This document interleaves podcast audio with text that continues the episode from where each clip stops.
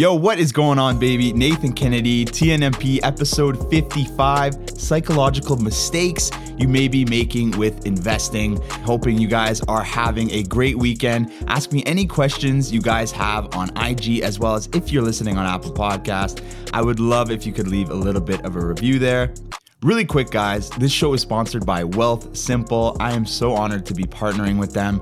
Such a big fan of the platform, and I always recommend them for new and experienced investors alike. The interface and navigation are incredible. They have several products, but two of my favorite are Wealthsimple Trade and Wealthsimple Invest. Wealthsimple Trade is a commission free platform where you can buy stocks and ETFs free of charge. Wealthsimple Invest is a robo advisor where they do all the work for you and just have to put the money in. So check out the show notes for links to get started with either one, I highly, highly recommend it. Also, I want to give a quick shout out to Gritlabs. Grit Labs is a group fitness boot camp style training in Burlington, Ontario. The energy and intensity are nothing like I've ever experienced, and I love to go just because of the intensity and the loving family like environment. I really encourage you guys to check it out um, and get their one week free trial at www.gritlabs.ca or just check my show notes for the link. Okay, so today what I want to chat about is investing psychology.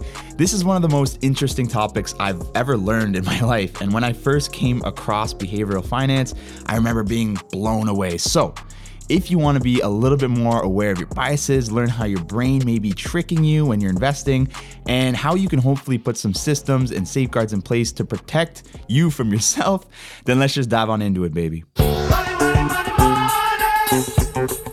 money, so, firstly, what I want to do is say that this is not going to be an exhaustive episode, meaning that this is likely part of a much larger uh, series with investing psychology. And I'm probably going to do some other episodes about personal finance from a psychological perspective as well, such as shopping, budgeting, etc. Again, this is super interesting and useful info that we all should be aware of. Imagine if they taught this in school, right? but before I start ranting about the school system, let's just get into it. So, psychology around investing is formally known as behavioral finance. Behavioral finance, which is a subfield of behavioral economics, proposes that psychological influences and biases affect the financial behaviors of investors and financial practitioners. Now, this seems pretty straightforward as humans are emotional creatures, but this is a more recent evolution. Earlier, classical economic theory typically assumed that the average consumer is rational and makes rational decisions based on derived utility and preferences. Earlier financial theory held that investors are quote unquote rational, which means two things. Now, guys, stay with me. It sounds like it's a little dry, but it's actually super interesting. So, first, that when an individual receives new information, they update their beliefs correctly. Second, individuals then make choices that are normatively acceptable, aka rational. They would make the choice that a reasonable person would do to maximize their utility.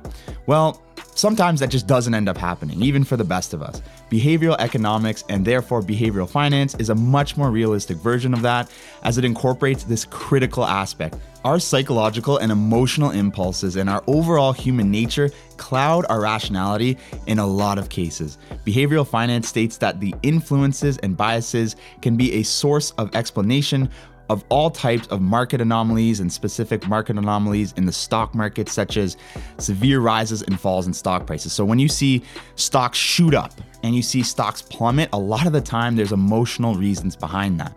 So, this is why the stock market in particular is absolutely impossible to get right 100% of the time even if you could predict the rational move for most investors, which you absolutely couldn't regardless, it wouldn't matter because the large majority of investors are acting with emotion rather than reason. Okay, cool. So basically, there's a lot of emotion baked into the market. Doesn't that mean the market's inefficient? Well, depending on who you talk to, that could be debatable, but I tend to think that yes, in the short term, the underlying fundamentals may be diluted by the emotional day to day fluctuations. Things like people buying Tesla because it's going up, or day traders, or all kinds of crazy shit going on. There's a lot of emotion and not much reason in the short term. However, in the long term, fundamentals such as growth, revenue, profitability, etc., determine how successful a company will be over time and therefore how the stock price will do over time. Hype dies down, emotions fade, and they go on to the next thing. Only the real companies will last and grow. So that's why I always say to ignore the noise because it's just that it's just noise. Ben Graham, who is one of the greatest investing minds of all time, who mentored Warren Buffett, who is the author of The Intelligent Investor, which I highly recommend every single person listening to this podcast reads, mentions the story of Mr. Market, which perfectly summarizes what I and so many other long term investors believe in. Graham concisely captured his liberating philosophy toward market fluctuations by using this guy named Mr. Market. Basically, he said that if you imagine you had a partner in private business called Mr. Market, he'd be like an obedient fellow and he shows up daily to tell you what he thinks, your interests in the business. Like he basically tells you what he thinks companies are worth. On most days, the price he quotes is reasonable and justified by the business's prospects, such as profitability, revenue, etc. However, Mr. Market suffers from a rather incurable emotional problem. You see, he's very temperamental. When Mr. Market is overcome by boundless optimism or bottomless pessimism, he will quote you at a price that, as Graham noted, seems to you pretty friggin' crazy. As an intelligent investor, you should not fall under Mr. Market's influence, but rather you should learn to take advantage of him. The value of your interest in a company should be determined by the business itself, not what everybody's saying about it or thinking about it. You need to look at the hard fundamentals. The best part of your association with Mr. Market is that he does not care how many times you take advantage of him. No matter how many times you saddle him up with losses and rob him of gains, he will arrive the next day ready to do business with you again. The lesson behind Graham's Mr. Market parable is straightforward. Every day, the stock market offers investors quotes on thousands of businesses, and you're free to either take that at its word or you know buy whatever, or you can ignore it. You, you can do whatever you want. You don't have to fall to the hype. You must always remember that it's not Mr. Market's guidance you are interested, but you're rather interested in taking advantage of the market. So basically, what this is saying is this guy's crazy sometimes. You can't listen to him all the time, and you got to look at the underlying meaning and the underlying value. Now, a lot of this applies to single stocks investing with respect to exit strategies, right? Getting in, getting out on fundamentals. But a lot of us are here to just buy and hold, just hold on to it. So, again, I'm to say this over and over ignore the noise, ignore the noise buy and hold, stay for the long term because the hype is going to die down. And some of the best investors of all time have been screaming this from the hilltops for the longest time. So just trust that there's a lot of craziness going on. You know, your clerk might tell you about this brand new stock that he's investing in. It's it's just forget about all that. Buy and hold. Buy and hold. So now that we know that there's a lot of emotion baked into the market, what are some individual biases that you may encounter and should be aware of? Well, let's just dive on into that next. Money, money, money, Okay, so obviously there's a ton of biases that we possess as humans with respect to how we analyze things, judge the world, etc. And I'll probably do a follow-up episode like I said earlier to cover some of the ones that I don't right now. We all have strongly ingrained biases that exist deep within our psyche. While they can serve us well in our day-to-day lives, they can have the opposite effect with investing. Investing behavioral biases often include both cognitive and emotional biases. While cognitive biases stem from statistical information processing or memory errors, so basically like the more systematic errors in our approach, emotional biases stem from our impulse or intuition and result in us having feelings and acting on our feelings as opposed to actual facts. Here are some of the most prevalent ones with respect to investing decisions. And shout out to toptal.com for the awesome information here. I'll leave a link in the article where I pulled some of this stuff um, because it was just great. I loved it. Okay, so the first is overconfidence. Uh, you know, humans tend to have a bad tendency to think we're actually better than we really are at something. This is well documented in a study where up to 80% of respondents claimed they were in the safer half of drivers. Statistically, that's literally impossible, so some of us rate ourselves much better than we actually are. Overconfident investors believe they have more control over their investments than they truly do. Since in depth investing involves complex forecasts of futures, uh, overconfident investors may overestimate their abilities to identify successful investments. In fact, experts often overestimate their own abilities more than the average person does. In a 1998 study, affluent investors indicated that their own stock picking skills were critical to the portfolio performance, when in reality, they probably were just because of broader influences like market movements, new companies, etc. In many studies, it has actually shown that traders who trade excessively, known as active traders, actually underperform the market dramatically. In another study conducted by Professor Brad Barber and Terence Odean, investors utilizing traditional brokers achieved better results than online traders who traded actively and speculatively. In another study, 78,000 78,000 US household investors with accounts at the same retail brokerage house were studied. After segmenting the group into quintiles by monthly turnover rates and common stock portfolio, they found that active traders earned much lower returns than the more passive and consistent investors. They found investor overconfidence to be the number one reason why this was the case. So basically, how does this apply to us with investing? Well, it's really hard to be good, like really, really hard. And unlike most things where, you know, I would encourage you to become an expert and work and whatever, there's so much out of our control with investments, right? Like there's so few people that outperform the market in the long term. It's important to know your investments, understand them and why you're buying them, right? But don't think you're the next wolf on Wall Street. Like it's just it's next to impossible. You don't need to be with index funds anymore and exchange traded funds that often crush expert mutual and hedge funds. Be humble, right? Be an expert in something else, invest for the long term, and diversify, and you're going to win. Next is self attribution bias. This is the tendency to attribute successes to your own actions and missteps or failures to external factors. Similar to the above, the remedy is to be self aware. Understand when you invest your money into something, no matter what happens, it's on you.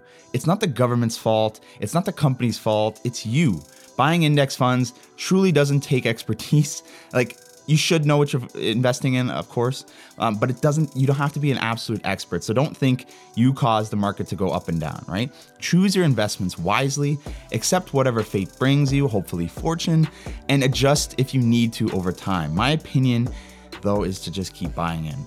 Next is loss aversion. This describes why, for some individuals, the pain of losing can be up to twice as painful as the pleasure of gaining. This is basically saying that you would be more pissed about losing 10 bucks than you would be about winning 10 bucks. And I think we can all relate to that. Also, think about this. Okay, so I'm going to ask you guys a question and you're to answer it in your head. Let's say there are two scenarios. I have some money and I want to give it to you. and I ask you this Would you rather take $900 guaranteed, or take a deal that 90% of the time will give you $1,000 and 10% of the time will give you absolutely nothing. Okay, so answer that and keep that in mind. Next, I want you to think about this. Would you rather have to pay $900 guaranteed, or would you take the 90% chance of having to pay $1,000 and a 10% shot at paying nothing at all? Okay, so if you're like me, you probably took the $900 guaranteed in the first example, and in the second example, uh, you took the 10% shot of paying nothing. And this is basically the same question but reversed. And the reason you had an inconsistent answer is because we're trying to minimize our losses, right? We're trying to to minimize our losses as much as we can, try to seek a little bit of gain there, but that the allure of paying nothing at all, having a 10% shot of that, is much stronger than a 10% shot that you'll get nothing in the first example, right? So it's inconsistent. It's basically the same thing, but because one seems scarier than the other, we answer inconsistently, right? Another phenomena that arises from fear of loss is the disposition effect. As a result of their fear of loss, investors often hesitate to realize their losses and hold stocks for too long, hoping for a recovery. This results in some investors selling their winners early and holding on to their losers, refusing to realize a loss. Now, again, like on the show, we preach buy and hold. Uh, so ideally, this doesn't apply to us as we're not exiting for years, but it's critically important to keep this stuff in mind in, in business and life in general, right? most people like cap their winners and like, okay, I'm gonna cash out because you don't want to lose it. You don't want to lose it, right? But you hold on to your losers for way longer than you should because you don't want to quote unquote lose. It it doesn't make sense, and it's because humans innately hate losing more than they love winning. In general, in life, you need to hold on to your winners and cut your losers in a lot of situations. And that's pretty much the takeaway here. We need to stop investing with so much stuff based on our relationship with with the stock or whatever, the move, uh, ego, like getting tied up in that, and just objectively look at its performance. Sometimes you need to cut losses and understand that you're not Superman or Superwoman or superperson. I can't give you a how to with stuff like this because it's just there's too many different scenarios. There's not a one size fits all answer here, but you need to understand that there's going to be times where you got to jump ship. And that's up to you and your judgment, but I you got to keep that in mind that there's times where you just got to cut your losses and move on. Number 4 is familiarity bias. This is when investors tend to invest in what they know, such as domestic companies or locally owned investments. As a result, investors are not diversified across multiple sectors and types of investments that could actually reduce their risk for the better. Now, I must say, of course, you should know your investments very well, right? But this is more talking about local things, the, the company you work with, right? Things that you really, really know. Invest in what you know for sure, but make sure that you diversify as well. That's such a key thing. Next, we have framing. So, framing is another example of cognitive bias in which people react to a choice in different ways depending on how it's presented, you know, such as a loss or a gain, etc. So, this is really similar to the exercise we did earlier with fear of loss, right? I presented pretty similar scenarios, but we have a tendency to answer in a certain way based how I framed it. So, let's do another similar exercise, right? Let's say that there's 600 people and there's a disease out there. You know, I know this is pretty real to, to, say something like that right now, but you know, let's let's you know, 600 600 people here. There's there's some shit going on, right? Treatment A will save 200 lives, guaranteed. 200 lives guaranteed. Treatment B has a 33% chance of saving all 600 people and a 66% chance at saving no one, right? Which one do you choose? right? You can replay that if you want to listen to it again, whatever. Okay, so keep that in mind, either A or B.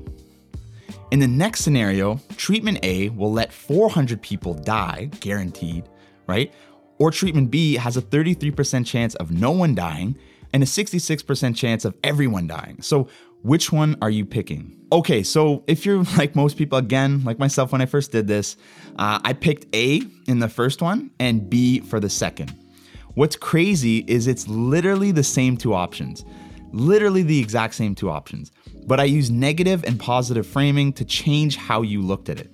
So, how this plays into our investments and how we invest is that we can't be narrow minded. We need to think big and we need to think wide right? We need to be open minded and critical in how we look at things. We need to share perspectives with others, share points of view, right? Look at things from all kinds of vantage points. We need to see things differently, frame things differently, so we can have a more clear, bigger understanding.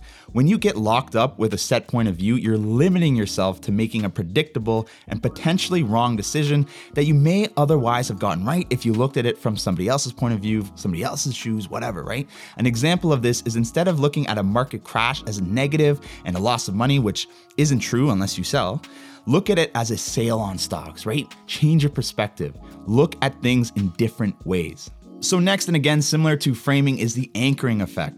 Investors tend to hold on to a belief and then apply it as a subjective reference point for making future judgments. This is the classical first offer, then then people haggle based on that first initial offer. It anchors the conversation. It anchors that number that you guys are haggling over, right? It's likely to do with not wanting to miss out on a deal or sale from both sides, right? FOMO, it's real. Fear of missing out is real. Doesn't matter if it's it's not just socially, it's just like really in anything, right? And it comes back to that fear of loss, right? People often base their decisions on the first source of information to which they are exposed, such as the initial purchase price of a stock.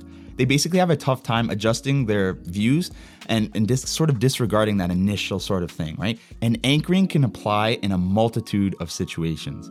The awards for lawsuits are often influenced by the plaintiff's initial demand. In real estate, parties are unconsciously influenced by the arbitrary posted prices. In the context of investing, investors can anchor around something that looks like a stock's purchase price or market index levels. In fact, round numbers such as 5000 points on the S&P or whatever often attract disproportional interest. So really the remedy here is to firstly know how you can use the anchoring effect to your advantage. And this is more for negotiations. Uh, so go check out episode 10 of the podcast where I walk through how you can negotiate like a boss, anchor, you know, sort of some tactics to use some of this psychology to your advantage. Second, don't worry about if a stock that you have went up from where you originally bought it and now it's more expensive than before. You want it to do that. That's why you bought it. Don't worry if you haven't invested yet and the prices went up and you could have gotten it cheaper. Don't worry about that. Don't focus on the anchor and don't focus on the past. Focus on the value that you're getting today and moving forward. It's all about that perspective. You need to keep, again, you need to think big and think wide and look at it from different angles, right? Don't get caught in anchoring. Don't get anchored by what Tesla was six months ago. Is it a good buy today? What's the value about it today? Don't worry about what it was or what you could have made. Like, that's just, it's not practical, right? And that's, don't anchor yourself, right? Think about right now, think about what puts you in the best position moving forward. And the last bias I want to go over is recency bias. Recency bias is a cognitive bias that favors recent events over historical ones. So, recency bias gives greater importance to the more recent events, such as a lawyer's closing argument right? In investing, when investors' memory of recent events makes them biased or leads them to believe that the event is more likely to occur again, it could get you in a little bit of trouble. For example, the financial crisis of 08 in 09 led many investors to exit the stock market and not get in for years. Many had a dismal view of the markets and likely expected more economic hardship in the coming years because they got their shirts taken from them in 08 09, right? But what actually happened is they missed out on one of the greatest bull runs in human history. So the takeaway here is to be very, very, very, very mindful that the recent past is not even close to necessarily indicative of the future. Try not to let things in the market that have happened recently dictate your investing decisions. Again, zoom out, right? Think big, think wide.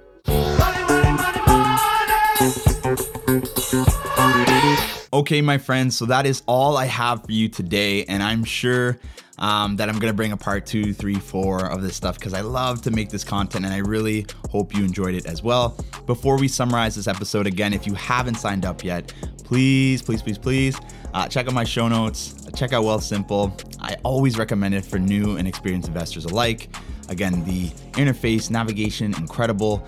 Um, you know, a lot of great products, but two of my favorite are Wealthsimple Trade and Wealthsimple Invest. Wealthsimple Trade is a commission-free platform where you can buy stocks and ETFs free of charge. Wealthsimple Invest is a robo advisor where you just put the money in, they do the work for you, right? Check out the show notes for links of either one to get started. I really recommend it. Okay, so let's wrap up what we learned today. Number one, we are not rational thinkers all the time, right? So we're emotional, we're human, we've got a lot of biases, we've got a lot of things that influence our day-to-day decisions, our decisions over the long term, etc. So again, classical economics, you know, we're rational, we're gonna maximize our utility, we're gonna look at things and we're gonna make the right choice, right? That's just not, not the case. There's a lot of shit that we do that just doesn't make any sense. doesn't make any sense. So being aware of that is the first step, right? We, we need to know that um, we're subject to that. People in the market are subject to that. There's going to be a lot of emotional bullshit that you kind of have to work through. Um, and, and you need to look, again, zoom out, you know, think big and know that the emotion dies down and, and, the fundamentals will carry on, right? Number two is make Mr. Market work for you. Don't get worked by him. So try not to get caught up in the hype we're human again. We're gonna that's gonna happen time to time, but try to minimize that as much as you can and think long term. I swear to God, I've said it like probably eight times this episode, but it's the truth, right? Number three, being more aware of our biases can help us devise strategies to protect against them, right? So I talk a lot about practicality in some of my other episodes. You know, automation is a, is a really, really big one um, that helps us protect against our biases. If you're automatically investing every month, regardless, you're safeguarding against some of the biases of fear of loss, right? Safeguarding against some of the biases of getting caught up in the hype, getting caught up in all kinds of different stuff, right? Because it's automated, it's going in regardless, whether you like it or not, it's going in, going in, going in. And that's the best strategy. Systematic approaches are some of the best ways that you can get around, um, get out of your own way, right? And number four, fucking ninth time I'm saying this think long term, think big, think wide, zoom out, look at different perspectives, look at different points of view, right? Ask your friends, ask people that, um, you know, are investing a lot or they have expertise in that area, you know, ask me, you know, shoot me a DM. You already know what it is. Caveat I do want to say don't get too caught up. Don't get analysis paralysis where you just, you're, you're asking too many questions. You're, you're, you're questioning yourself too much to the point where you actually don't do anything, right? Look at different points of views and then make a decision, right? and then just live with it. That's that's the biggest thing, right? So that's all I have for you guys today. I appreciate y'all so much. I love y'all. Uh, but for now, I'm out this mother. Peace.